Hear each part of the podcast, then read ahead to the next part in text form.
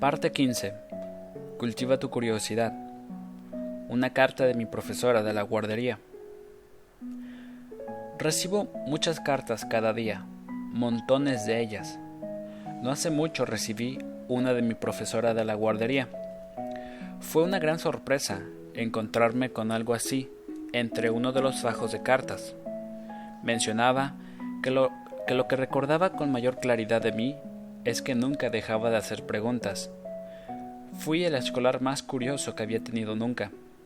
Le escribí de vuelta y le contesté que algunas cosas no cambian nunca.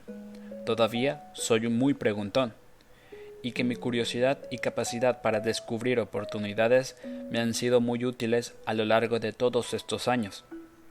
También le di las gracias, con retraso, por su paciencia hacia tantos años para atender todas mis preguntas.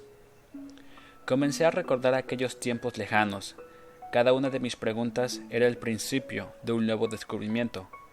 Y lo mismo pasa hoy en día. Espero que también te ocurra lo mismo.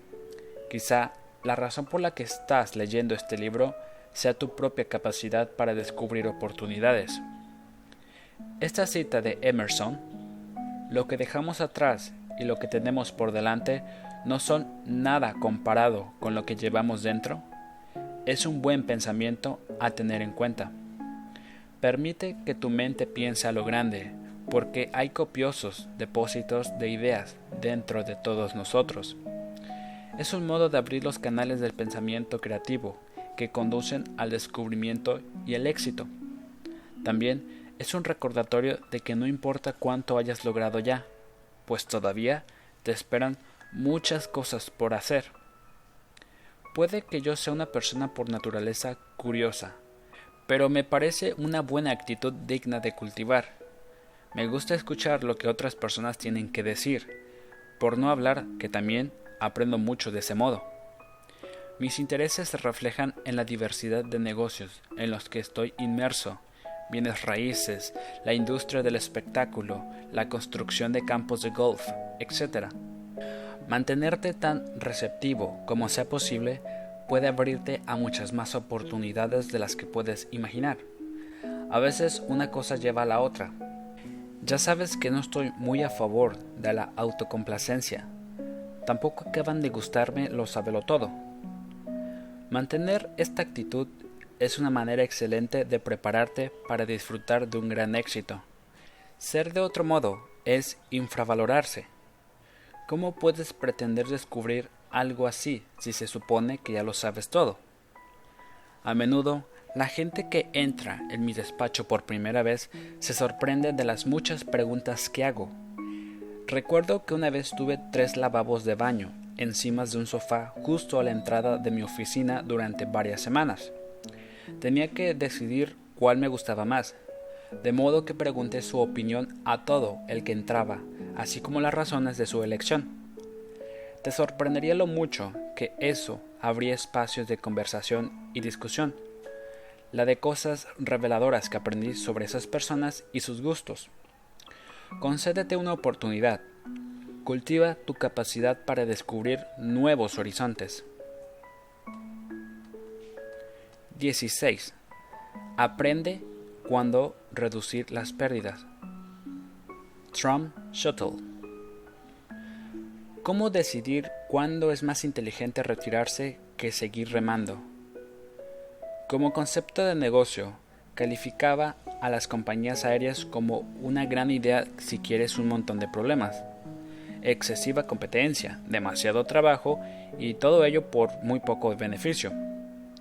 Tiempo atrás vimos lo que había pasado con JetBlue. Tenía un gran historial, pasajeros satisfechos y una sola tormenta de hielo derrumbó su reputación y su credibilidad completamente. Su popularidad se desplomó y tuvieron que emitir una disculpa pública a los clientes por su mala gestión. Pensé, hay que ver cómo es el negocio de las aerolíneas. Incluso Delta Airlines, establecida en el mercado desde hacía mucho tiempo, acababa de salir de un concurso de acreedores. La razón por la que me estremezco al enterarme de estos episodios de diferentes líneas aéreas es que tuve una de 1989 a 1992. Era conocida como la Trump Shuttle y originalmente era una división de Airline Airline. Teníamos vuelos del aeropuerto de La Guardia en Nueva York con destino a Boston y Washington, D.C. cada hora. Me decidí a entrar en el negocio porque Eastern Airlines afrontaba grandes dificultades a finales de la década de los 80 y empezó a vender sus rutas, incluyendo su puente aéreo nororiental. Esta ruta tenía muchísimo tránsito y sabía que podía tener éxito. Solo había que darle un poco de lustre, hacer el tiempo de vuelo un poco más lujoso para los pasajeros.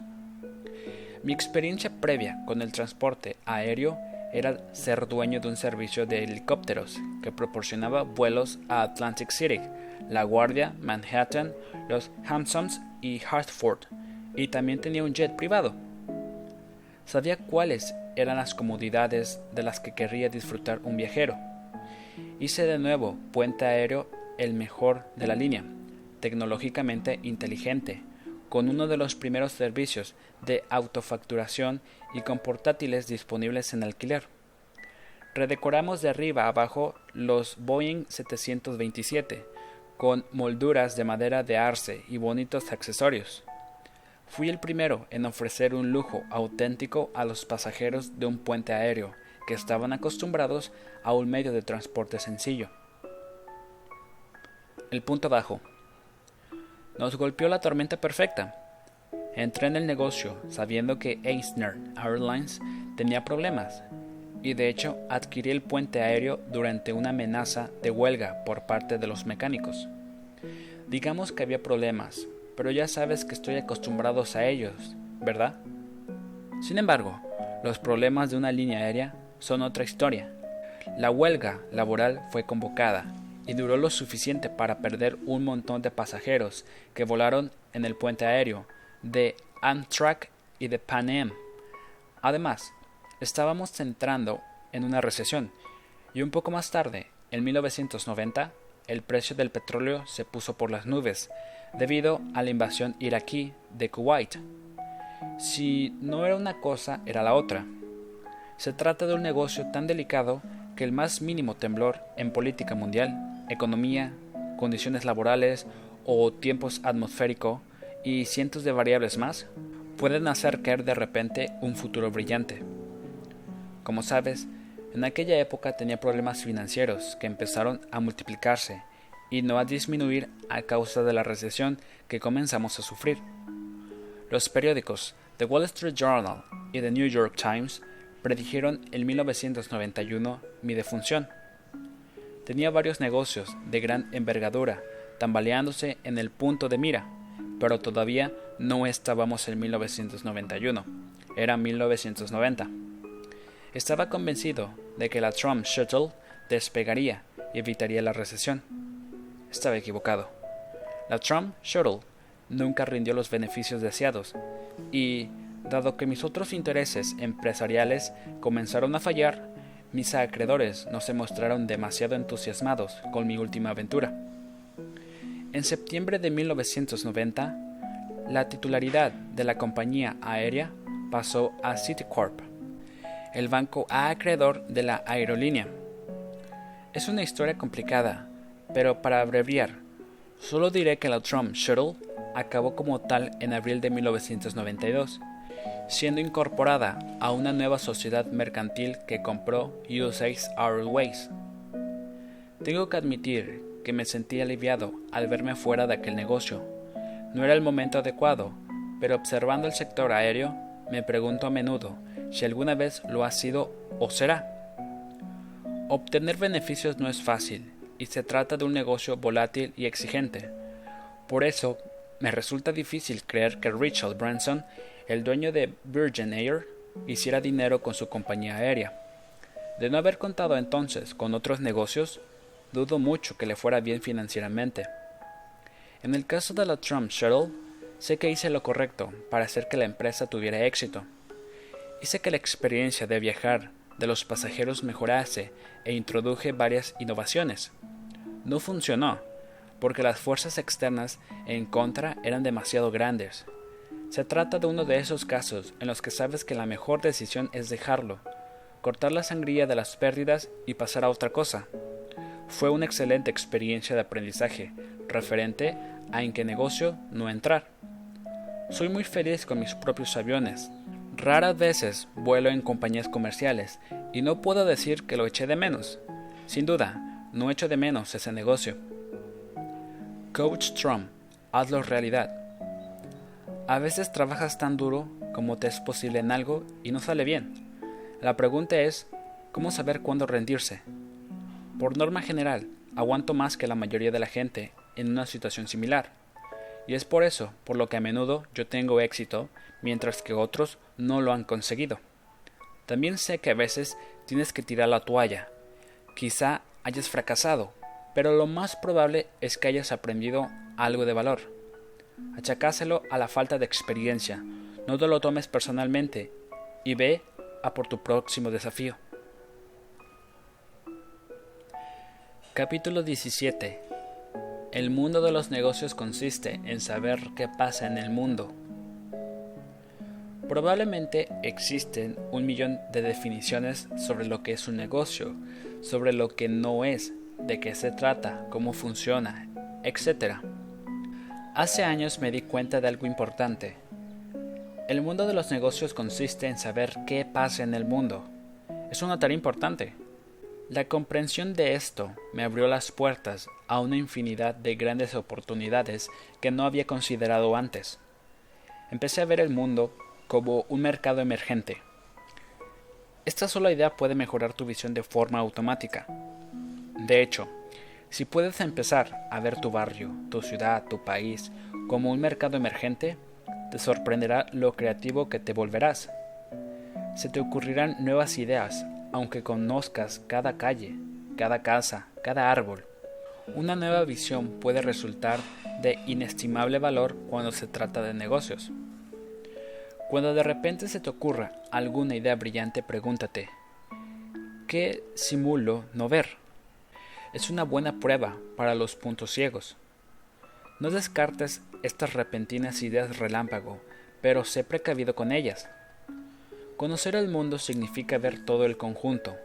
Definitivamente esto es preferible a ver una pequeña parte de la vida y estar contento con una pequeña cantidad de conocimiento de la cultura local. Lo que no sabemos puede ser tan importante como lo que sabemos. Si esta idea no te hace sentir una infinita curiosidad por el vasto mundo, no sé qué lo hará. Es imprescindible mantener una visión integral en mente y seguir teniendo hambre de conocimiento, de saber siempre más si quieres cosechar grandes éxitos.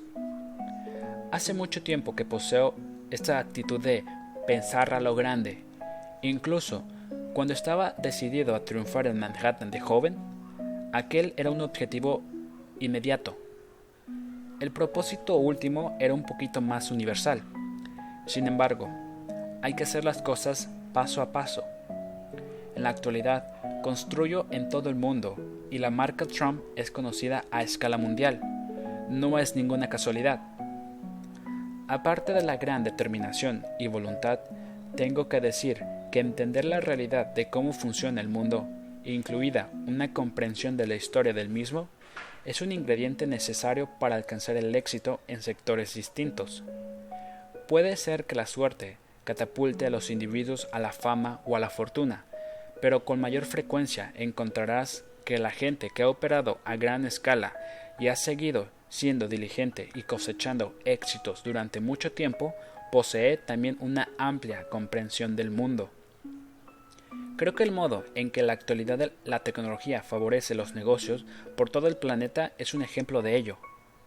Algunos visionarios vieron que esto acontecería antes de que la mayoría de nosotros considerásemos siquiera la posibilidad.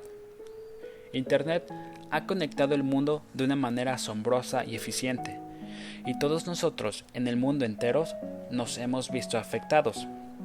La tecnología está desarrollándose, a tal velocidad que resulta difícil seguir el ritmo de los cambios, e incluso si estás dentro de la industria.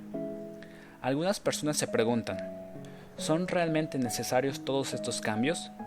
Mi respuesta es que los frigoríficos no son en verdad imprescindibles. Conseguimos sobrevivir sin ellos siglos y siglos, pero obviamente fueron un buen invento. De hecho, durante muchos años, el índice de bienestar y desarrollo de los países estuvo basado en parte en el número de frigoríficos que tenían.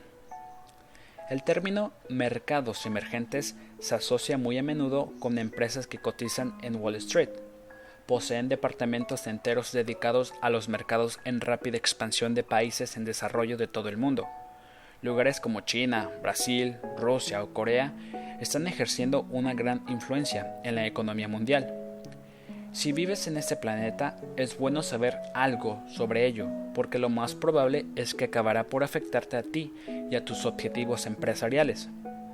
Mi consejo es que amplíes tu perímetro de local a global, sin dejar de cuidar tu actividad empresarial más cercana. Puede que te lleve una hora diaria de tu jornada de trabajo, pero te garantizo que será un tiempo y un esfuerzo bien empleado. ¿Que, como lo sé? ¿En qué país vives? ¿Has oído hablar de alguna vez de Trump? Ahí tienes tu respuesta. 18. Si crees poder terminar un proyecto de 6 años en 6 meses, es probable que puedas hacerlo. Wellman Rink, Central Park, New York. Con frecuencia, lo que quiero hacer implica a un montón de otras organizaciones y conlleva un sinfín de interminables laberintos burocráticos. Dicen que no puedes ir contra el ayuntamiento, pero no tengo ningún problema en ir contra la sabiduría popular. Aprende a pensar por ti mismo, sigue adelante y lucha, sobre todo si significa lo suficiente para ti. Esta particular brega que voy a contar a continuación tuvo para mí un componente personal las vistas desde la ventana de mi salón. Mi apartamento en la Trump Tower tiene una buena vista a la histórica y turística pista de patinaje sobre hielo Wallman Rink en Central Park. Se trata de una bella y pintoresca imagen invernal llena de gente patinando. El caso es que lleva seis años cerrada, y mirar la pista vacía durante seis inviernos seguidos al final me llegó al alma. Esta es una historia sobre hacer algo que no iba a ser fácil. Un desastre anunciado, vaya. Pero el resultado final acabaría siendo una historia feliz para muchos ciudadanos de Nueva York, así como para miles de turistas. Fue una obra de amor que acabó por ser uno de mis logros favoritos. El fracaso total de la gestión de la ciudad de Nueva York con respecto a la renovación del Wallman Rink era un clásico. Después de seis años de reformas por un importe de 12 millones de dólares, la pista de hielo seguía cerrada. En esas estábamos cuando la alcaldía, anunció en 1986 que todo el proceso de restauración empezaba de nuevo, de cero. Ya no pude aguantar más y escribí al entonces alcalde Ed Conch, ofreciéndome para construir un Wallman Rink completamente nuevo que estaría listo en seis meses sin coste alguno para las arcas públicas. Sería mi regalo a esta gran ciudad. Coach despreció este sincero gesto, pero publicó mi carta en varios periódicos de Nueva York a modo de broma. Por desgracia, para él, los periodistas y la gente de Nueva York se posicionaron a mi favor. El alcalde infravaloró totalmente la reacción de la prensa, tal y como apareció publicado en uno de sus periódicos, la ciudad no ha demostrado nada excepto que no puede llevar a cabo el trabajo. Mi reacción de coach a mi magnánimo gesto me recordó el viejo dicho de que ninguna mala acción queda sin castigo. Al día siguiente, después de que los neoyorquinos y la prensa se pusieran de mi lado, Coach cambió radicalmente de opinión. De repente, la ciudad prácticamente me suplicaba que me hiciera cargo de Wallman Rink, Mantuve una reunión en mi oficina el 6 de junio de 1986 con algunas autoridades municipales y, para abreviar una larga historia, llegamos a un acuerdo.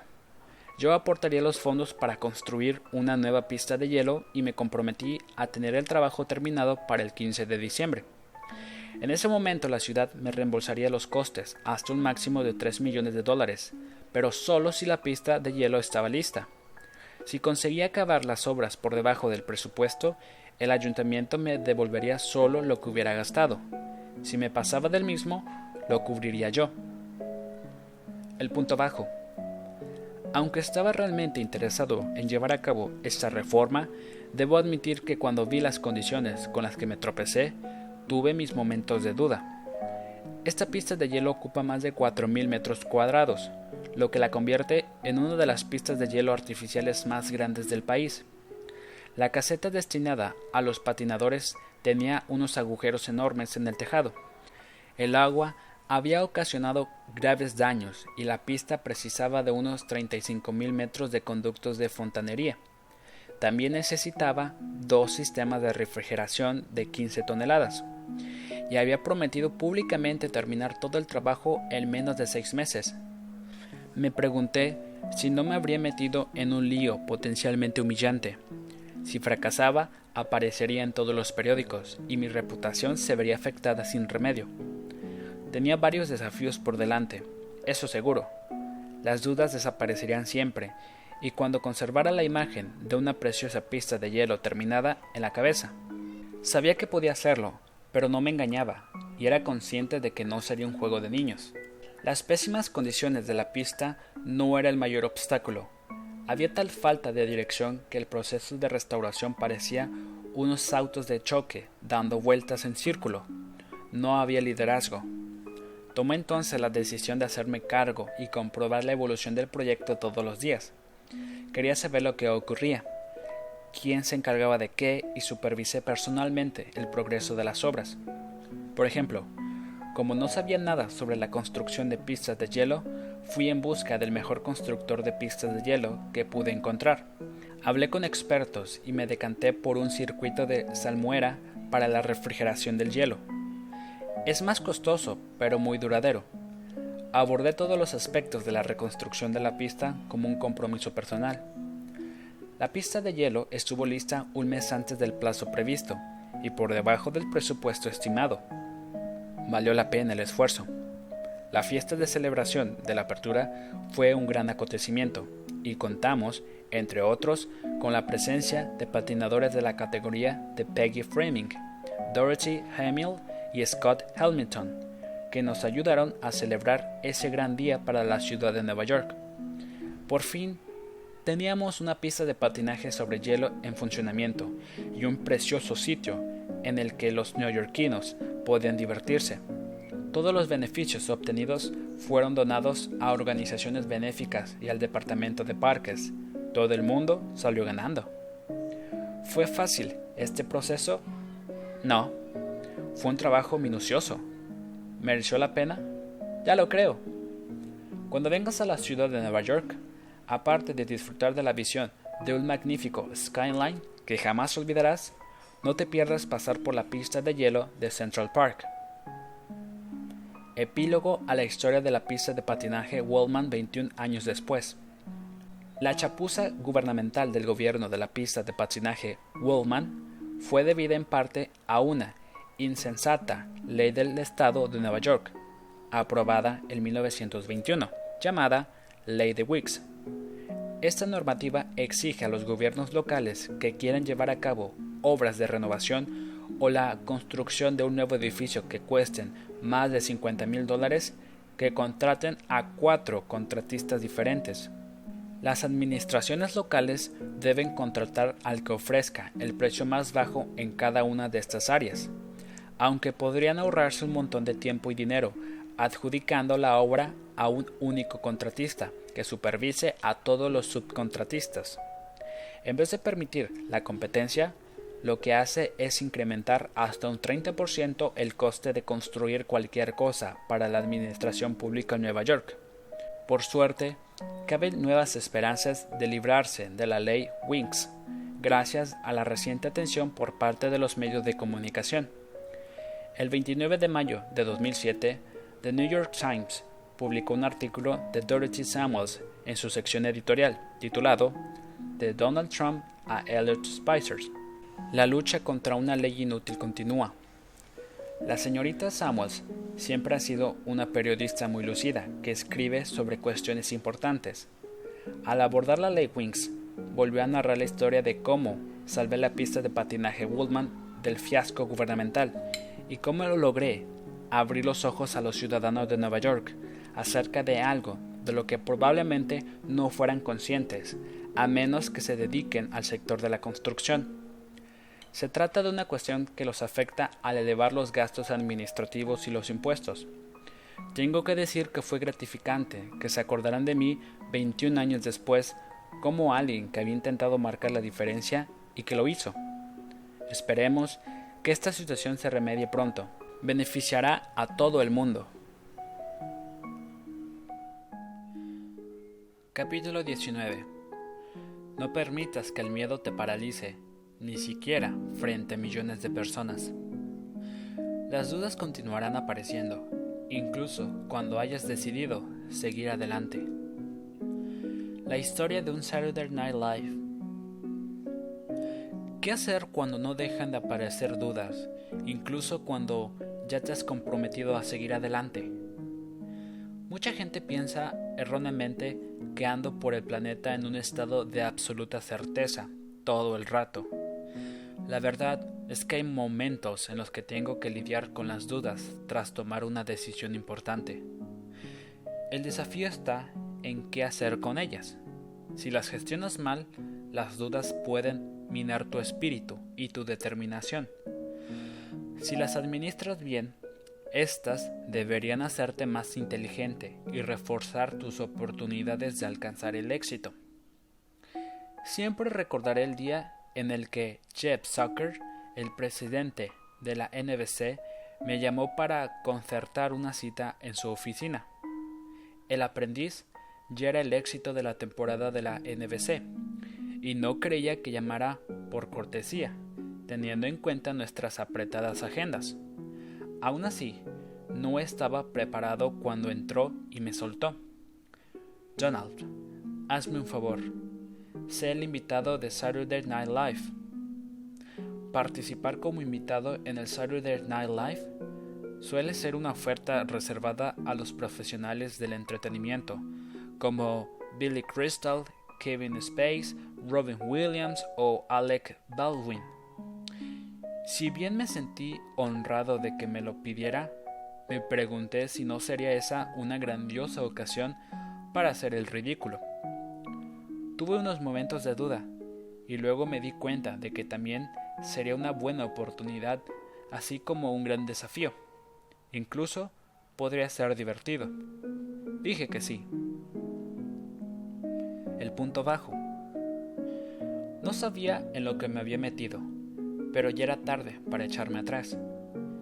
Después de que Jeff se marchara, empecé a pensar en el público en directo, en las parodias cómicas, en el monólogo, en la cara a cara con Darrell Hammond, quien me imitaba muy bien, y en a saber qué más cosas que se les ocurriría.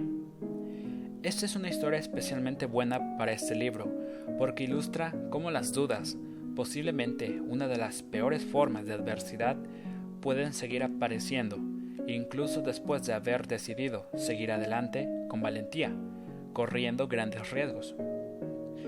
Deja que te diga que esta vez tenía considerables dudas. No siempre las cosas van viento en popa, solo porque hayas decidido hacer algo con entusiasmo. Se me pasa por la cabeza el hecho de que si el programa resultaba ser un desastre, Millones de personas serían testigo de ello, en directo, sin editar. Era una gran oportunidad para fracasar a lo grande. Las dudas aumentaron y supe que tenía que reorganizarme. Tras darle vueltas y más vueltas, consideré que el programa goza de una enorme popularidad, que conocía a su creador, Lord Michels, y que los guionistas son fantásticos. Sabía que daría lo mejor de mí, como siempre he dicho, hay que pensar a lo grande. Sea como sea. El proceso de creación de este programa en directo fue una experiencia increíble. Un martes me reuní con el equipo de ingeniosos guionistas de Lorne, liderado por Tina Fey. Me hicieron preguntas y se les ocurrió un montón de ideas. Fue una hora intensa y productiva. El jueves leímos los sketches con los miembros del equipo de Saturday Night Live. Son unos profesionales muy amables y serviciales, de modo que todo fue muy placentero, y sentí desaparecer parte de mi nerviosismo. Sabía que me enfrentaba a grandes obstáculos y me preguntaba cómo encajaría todo en los dos días que nos quedaban. También me decía a mí mismo cómo iba a acordarme de todo. Estoy acostumbrado a redactar mis discursos y me siento a gusto al hablar en público. No obstante, este era un escenario completamente distinto. Nuestra primera jornada completa fue el viernes, que dedicamos a ensayar los sketches en el escenario de Saturday Night Live. Los decorados no estaban terminados, pero el aspecto teatral del lugar en el que me estaba metiendo era evidente. Ocurrían tantas cosas en mi entorno a mí que no tuve tiempo de tomar en consideración el hecho de que estaba aterrado tenía que participar en un montón de sketches. Iba a ser un hippie en una reunión de negocios, el autor de una novela romántica, un abogado, un personaje de El Príncipe y el Mendigo, junto a Darrell Hillman, un teclista y más cosas. Además, había que tener en cuenta los cambios de vestuario. No había demasiado tiempo entre los diferentes sketches y uno de ellos requería que me cambiara a mitad de la escena.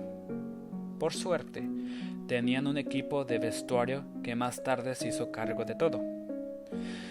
Aunque soy un tipo al que le gusta saber todo lo que ocurre a su alrededor, debo admitir que varias veces me sentí poco abrumado. Las cosas iban viento en popa y mi grado de confianza estaba mejorando, sobre todo cuando vi que los habituales de Saturday Night Live lo estaban pasando en grande durante las actuaciones. Entonces, vi el traje que tenía que ponerme para el número de las alitas de pollo. Se trataba de un anuncio por algo así como la casa de las alitas de Donald Trump, un sketch que gozó de una gran aceptación desde la primera vez que lo ensayamos.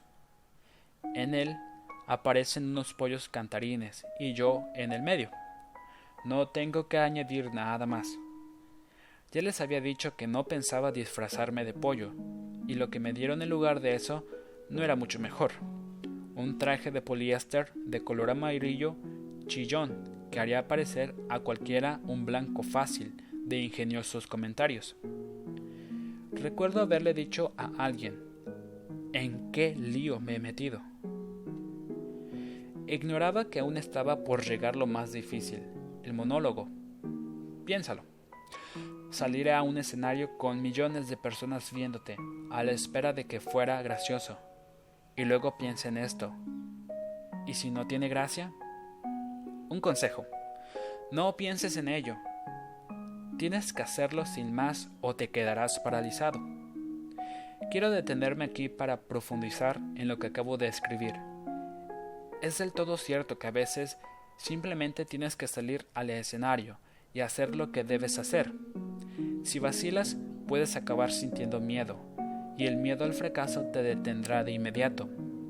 Tienes que dar un paso al frente a pesar de tus miedos, y con frecuencia estos desaparecerán. No permitas que el miedo te detenga.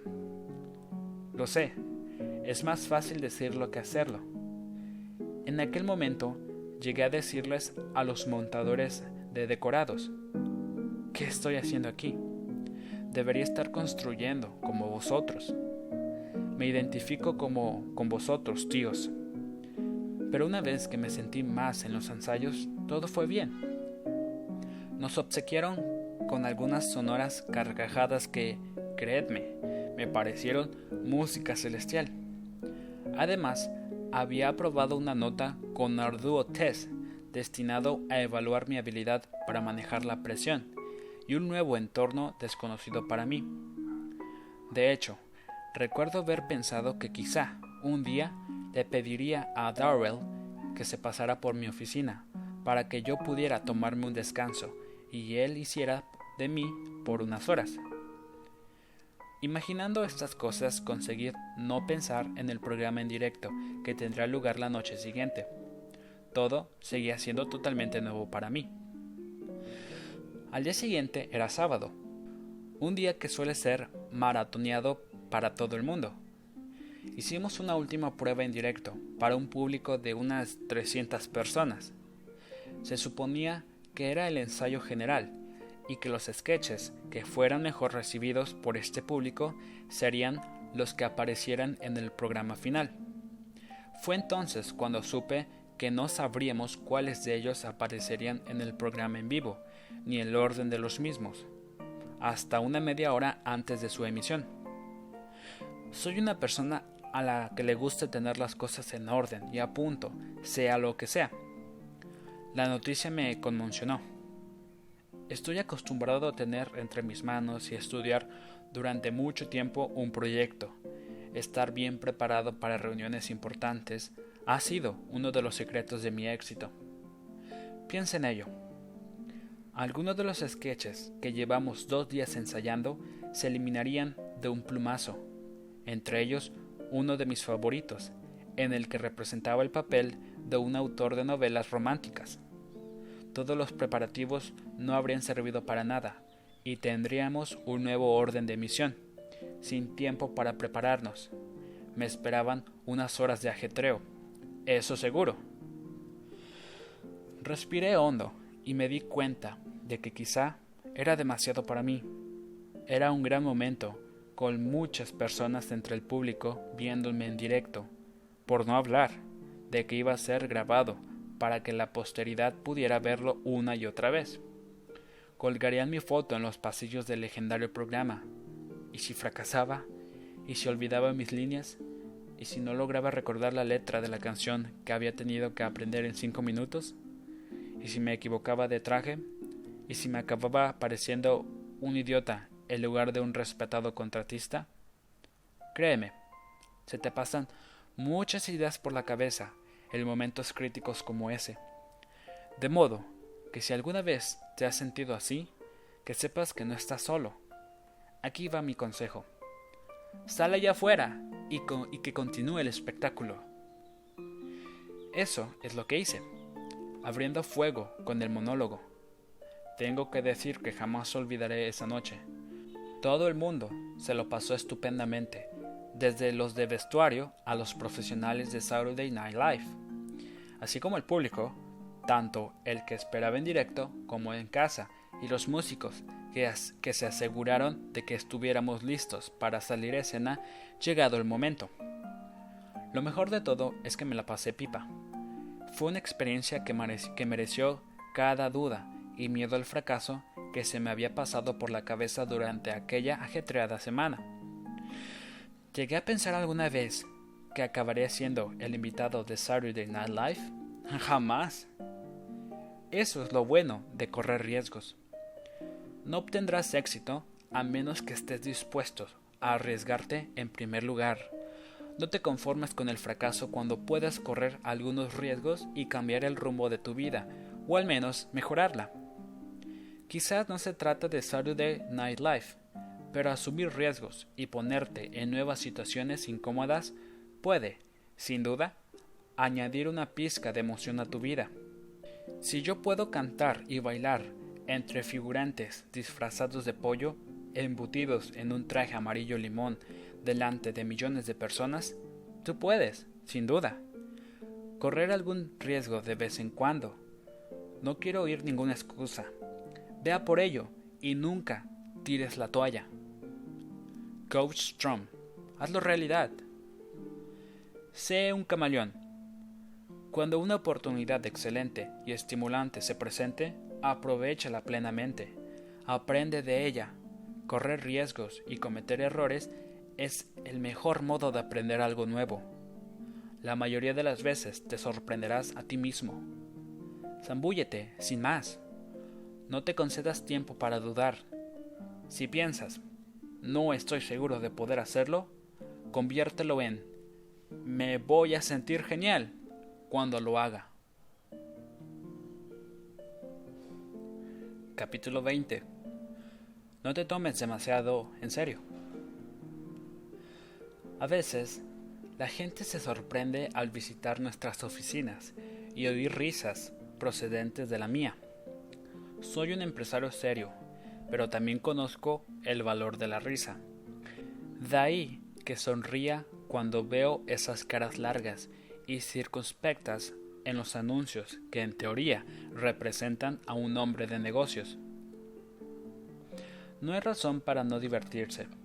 De hecho, si no te diviertes con lo que sea que hagas, ya debes saber a estas alturas que te recomiendo que te busques otra cosa. Lo más probable es que no tengas que operar cerebros a diario, así que relájate un poco. Un amigo mío, Joel Anderson, es un destacado empresario de gran éxito. Lo invité a un importante acto benéfico y no volví a saber nada de él hasta después del mismo. Había estado de viaje, pero se tomó la molestia de escribirme una nota y enviar un cheque de todos modos.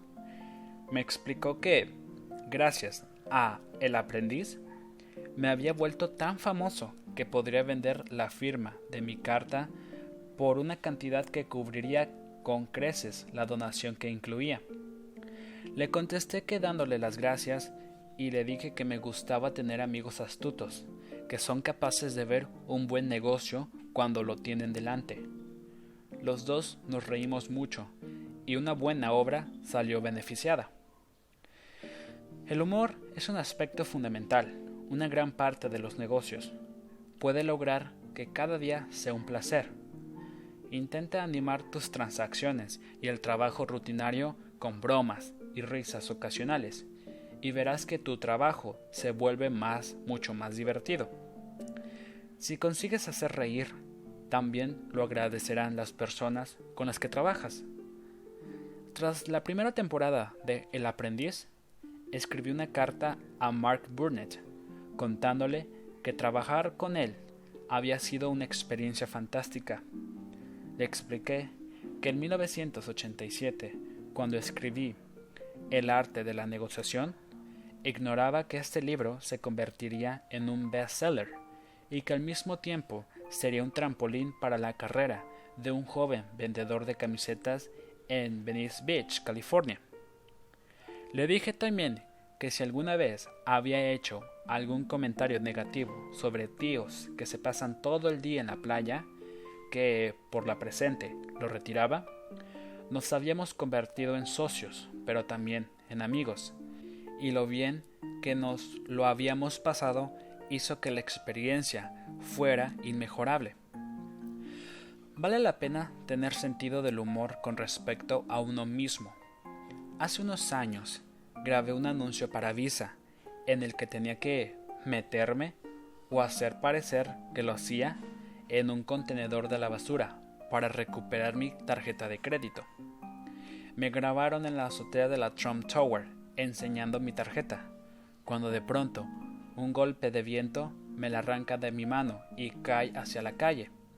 Una joven me ve salir del contenedor y exclama, ¿y yo que pensaba que le iba tan bien? No me importó, me lo pasé muy bien y el anuncio fue un gran éxito. Si me tomara demasiado en serio, me hubiera perdido un montón de diversión y un bonito cheque. En el mejor de los casos, un negocio debe procurar ambas cosas, diversión y beneficios. Parte 21. Le dije a mi amigo que era un tremendo perdedor, el poder de centrarse. Tengo la suerte de tener la capacidad de cambiar mi forma de pensar rápidamente, de centrarme en algo nuevo sin necesitar un largo periodo de adaptación. Por ejemplo, la gente suele comentar lo pronto que acabo las reuniones. Puedo dirigir una reunión eficaz y productiva, detrás de otra sin perder el tiempo entre ellas. Atribuyo esta habilidad a saber qué significa exactamente centrarse en algo y a la habilidad para ir al grano. Mi intención se centra siempre en encontrar la solución a cualquiera que sea el problema o el desafío. En cambio, he conocido a mucha gente que malgasta un montón de su tiempo y del mío hablando sobre sus problemas. Tengo claro que están evitando buscar una solución, o bien les gusta solazarse en el dramatismo de su situación, o bien son demasiado vagos para hacer el esfuerzo de utilizar sus cerebros para buscar soluciones. Pensar requiere energía, y ésta no debería ser malgastada preocupándose por las cosas equivocadas. Todo problema tiene una solución, y las personas competentes las buscarán. Asegúrate de ser uno de ellos. A veces, ir al grano es solo cuestión de formularte las preguntas correctas y contestarlas con honestidad. Recuerdo a un viejo amigo que odiaba su trabajo y siempre me hablaba sin parar de sus tribulaciones, a pesar de que le había repetido innumerables veces que, para empezar, se había equivocado de profesión. Al final, le espeté abruptamente que era un tremendo perdedor. Me dolió en el alma, pero tenía que hacerlo, porque quería hacerle cambiar. De hecho, en este caso funcionó. Conseguí que se centrara en la solución, no en sus problemas, y ahora disfruta de una vida plena y feliz. En ocasiones, la brusquedad es necesaria para seguir algo importante que no quiere ser escuchado. Aquellos que habéis visto El aprendiz sabéis lo que ocurre en la sala de juntas.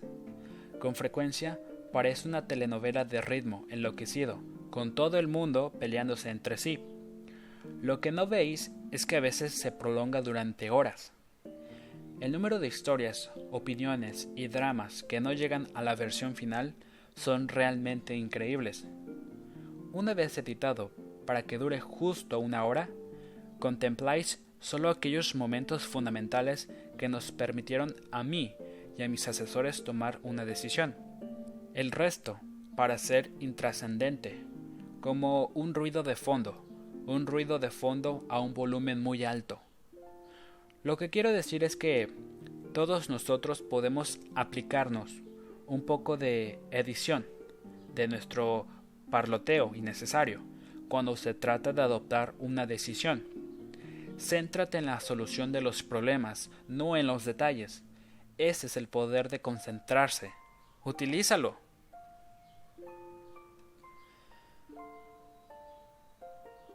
Parte 22. En defensa de la bandera. He llegado a pelearme por enarbolar la bandera estadounidense. ¿Puedes creerlo?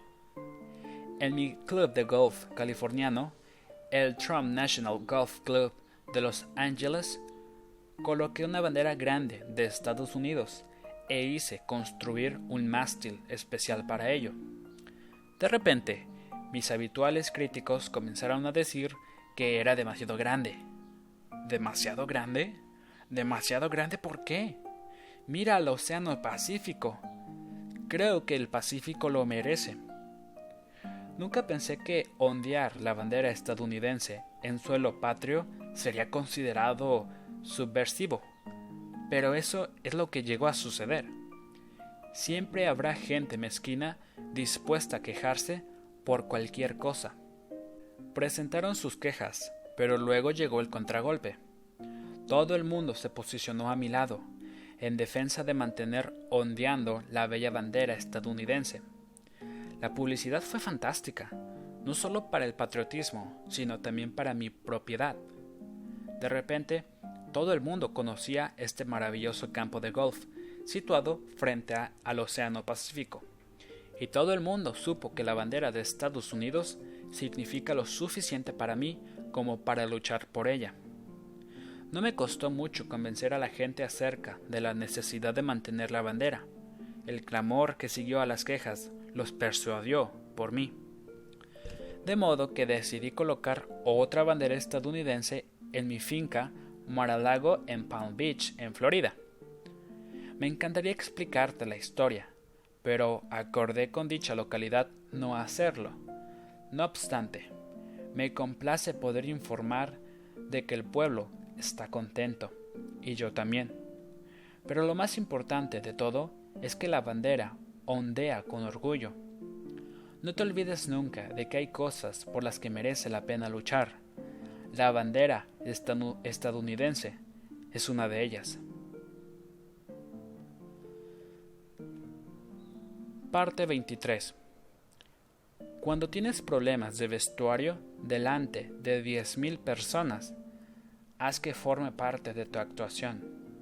Dos discursos públicos en los que casi metí la pata. A todo el mundo le han tirado huevos a la cara alguna vez, a mí también. Puede que en el momento en que uno las comete, las meteduras de pata no parezcan tan divertidas, pero al menos hacen que la vida sea más interesante. Por suerte, en casi todos los casos, incluso las más grandes, suelen terminar bien. Sé que suena a cliché, pero es cierto. Estaba previsto que hablara en Dayton, Ohio, donde había unas 5.000 personas esperando. Iba a tomar un avión desde Nueva York acompañado por un equipo de filmación que, que grabaría el discurso para usar algunas imágenes en El aprendiz. Justo cuando estábamos a punto de despegar, mi jet se detuvo. Mi piloto dijo que le pasaba algo a los frenos y que no le parecía seguro seguir adelante, de modo que intentamos embarcar en un vuelo comercial. El problema era que ninguno de ellos podía acomodar al numeroso grupo que formábamos. Comencé a pensar que, quizá, tendría que cancelar mi discurso. No obstante, cuando doy mi palabra de que estaré en algún sitio, hago todo lo que esté en mis manos para cumplirla. Lo que hice fue llamar a todos mis amigos y preguntarles si alguno de ellos podría prestarme un avión privado. Por suerte, uno de ellos tenía uno en la guardia que nadie estaba utilizando en aquel momento. Así que salimos todos en trompa de mi avión. Nos metimos en otro y por fin volamos a Dayton. Me imaginé que a partir de entonces todo iría bien. El punto bajo. Cuando aterrizamos en Dayton estaba diluviando y además era hora punta. Se montó tal follón que lo organizaron todo para que mi sequito y yo tuviéramos escolta policial y consiguiéramos salir del aeropuerto y llegar al escenario en el que tenía que hablar. Aún así, nos llevó un buen rato alcanzar nuestro destino. Parecía más bien un viaje a China que a Ohio. Para acabar de rematarlo, también era el cumpleaños de Melania, mi esposa, y había planeado volver a Nueva York a tiempo para llevarla a cenar y celebrarlo. A menos que ella estuviera dispuesta a cenar a medianoche en alguna tienda de They Consent, esos planes también se iban a ir por la borda. El público se llevó la peor parte. Para entonces llevaban esperando pacientemente varias horas. A subir al estrado les expliqué que ese día había tenido su propio reality show estaban impresionados de que hubiera conseguido llegar después de tantos obstáculos, y todos lo pasamos muy bien a pesar de los retrasos, la lluvia y las averías. De hecho, le cantaron cumpleaños feliz a Melania, mientras aguardaban a que yo apareciera. Cuando por fin llegué, alguien anunció que el señor Trump había entrado en el edificio. Vestigios de los tiempos de Elvis me reía carcajadas y a partir de entonces la velada fue perfecta. Un problema de vestuario. Otro día tenía previsto hablar en Las Vegas durante unas 10.000 personas. Volaba desde California con media hora de sobra antes del pistoletazo de salida. Como había estado viajando, le pedí a una joven, que era la coordinadora del evento, si podían plancharme la chaqueta. Ella se la llevó y yo esperé en el camerino charlando con algunas visitas y con Kate, mi guardaespaldas. Cuando llegó la hora de salir al escenario, empecé a buscar mi americana. No estaba por ningún lado. Había diez mil personas esperándome y yo sin chaqueta. La joven apareció y nos explicó que había enviado la prenda a un hotel cercano para que la plancharan y que todavía no la habían traído de vuelta. Estábamos alucinados. Nadie envía a planchar una chaqueta a ningún sitio cuando solo falta media hora para dar un discurso.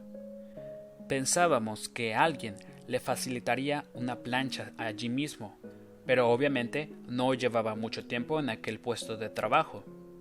No estaba muy contento que digamos, pero ¿qué podía hacer? Kate me dejó la suya. A pesar de ser mucho más grandote y fornido que yo, colaría. Yo llevaba varios minutos de retraso, aunque el público no parecía importarle demasiado. Les expliqué lo que había sucedido detrás del escenario y me disculpé por vestir una chaqueta que ni me iba bien ni hacía juego con mis pantalones. Tampoco pareció importarles mucho. El acto discurrió, viento en popa, a pesar del revuelto que se armó entre bambalinas, y el auditorio disfrutó con la espontaneidad creada a partir del error de aquella joven. Yo seguía sin estar contento, sobre todo porque pasó mucho tiempo preparando mis presentaciones para asegurarme de que salgan perfectas, pero después de un rato pensé, lo pasado, pasado está, y lo dejé correr. Al día siguiente, en la primera página del periódico principal de Las Vegas, había una foto y un artículo sobre mí. Compartí la portada con una noticia acerca de Jay Leno. A causa de ese problema de vestuario de la noche anterior, decidieron darme mayor cobertura. Para ellos era una historia divertida. El multimillonario Donald Trump pierde su chaqueta. De modo que, a la larga, esa pifia acabó jugando a mi favor. Coach Trump, hazlo realidad. Tómate los percances con calma, en lugar de intentar esquivar los problemas u obstáculos y envíalos a otra dirección. Intenta asumirlos, convirtiéndolos en algo positivo. A menudo puedes acabar por desarmar a la gente de este modo y ponerlos de tu parte. No seas intransigente. Adáptate, amóldate y tómate las cosas con serenidad. Capítulo 24. No te vuelvas complaciente. Creerse infalible es un buen modo de disponerse a cometer un gran error. ¿Cómo gestionamos los nuevos proyectos en la Trump Organization? La Trump Organization gestiona una inmensidad de proyectos inmobiliarios en todo el mundo. Dirigir estos proyectos requiere viajar mucho. Estoy encantado y agradezco que mis tres hijos mayores, Don Jr., Ivanka y Eric, estén a bordo de la compañía para ayudar y desplazarse a lugares como la India, China, Dubai y Estambul. Mi agenda ya es una locura sin estos largos viajes. Muchos de estos proyectos son los tan deseados rascacielos Trump International Hotel and Tower, que incorporan tanto apartamentos como alojamiento en hoteles. La gente suele preguntarse cómo se construyen estos edificios, y se trata de una buena pregunta, ya que somos la única compañía hotelera que también actúa como constructora. Si el apellido Trump acompaña a un edificio, hay un montón de diligencias y labores de gestión por hacer. La única manera de garantizar la máxima calidad es estar encima de todos los temas. Este proceso es un complejo rompecabezas y hay muchos factores a tener en cuenta porque no permitimos que el apellido Trump se asocie con nada que no haya sido cuidadosamente considerado y estudiado en todos sus pormenores. Recibimos propuestas constantemente y las evaluamos todas, aunque acabemos por no estar interesados en el 9% de las mismas. Asimismo, se nos acercan unos 300 promotores al año que quieren asociarse con nosotros de modo que tenemos que adoptar una actitud de firmeza y seriedad a la hora de considerar los ofrecimientos. Examinamos todas las propuestas, analizamos cada una de las operaciones y evaluamos los diferentes lugares en persona. Cuando damos el visto bueno a algún proyecto, revisamos presupuestos, llevamos a cabo un plan de todo el proceso de construcción y luego comenzamos la fase de contratación de proveedores. Tratamos con contratistas y subcontratistas y negociamos el precio final. Nuestro equipo revisa cada documento. Después, llevamos a cabo reuniones semanales con el personal encargado de la construcción del edificio y con el de ventas y marketing. Hablamos con nuestros representantes en la obra en cuestión a diario. No dejamos nada al azar. Es una de las razones de nuestro éxito. Donald Trump y sus hijos. Como en la actualidad tenemos muchos proyectos internacionales, una de las cosas de las que tenemos que encargarnos es de garantizar la financiación en países extranjeros.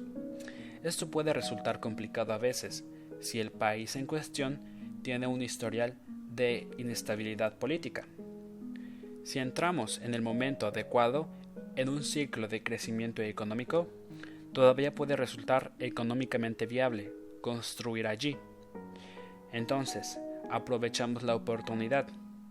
Sería fácil caer en la autocomplacencia porque hemos obtenido muchos éxitos, pero somos conscientes de que siempre hay un riesgo acechando a la vuelta de la esquina. Evitamos ser complacientes siendo diligentes en nuestros preparativos. Pensarse infalible es un buen modo de acabar siendo víctima de un gran error. Muy a menudo nos ha interesado un emplazamiento porque he estado allí y he visto su potencial. Fue lo que sucedió cuando visité la ciudad de Panamá con motivo del concurso de Miss Universo en 2003. Recuerdo haber dicho, qué ciudad tan bonita, un lugar fantástico. Algún día me gustaría construir algo aquí. Bueno, ese día llegó, y el Trump Ocean Club ya es una realidad. Un rascacielos de, de 72 plantas y 252 mil metros cuadrados de apartamentos y hoteles. Es la primera vez que la Trump Organization ha invertido en Centroamérica y se trata de una elección excelente. La representación pública de los planes para la construcción del Trump Ocean Club en abril de 2006, Cosas del Destino, sucedió el mismo día que el expresidente panameño Martin Torrijos solicitó a los votantes de su país que aprobaron un proyecto multimillonario para ampliar el canal de Panamá. Sería la mayor modificación del canal desde su inauguración en 1914 y permitiría navegar por este a barcos de mayor tamaño y más modernos. El potencial de crecimiento era evidente, un buen indicador de que la ciudad estaba a punto de despertar un gran interés y actividad. El diseño de la torre Trump Ocean Club fue extraordinario y espectacular.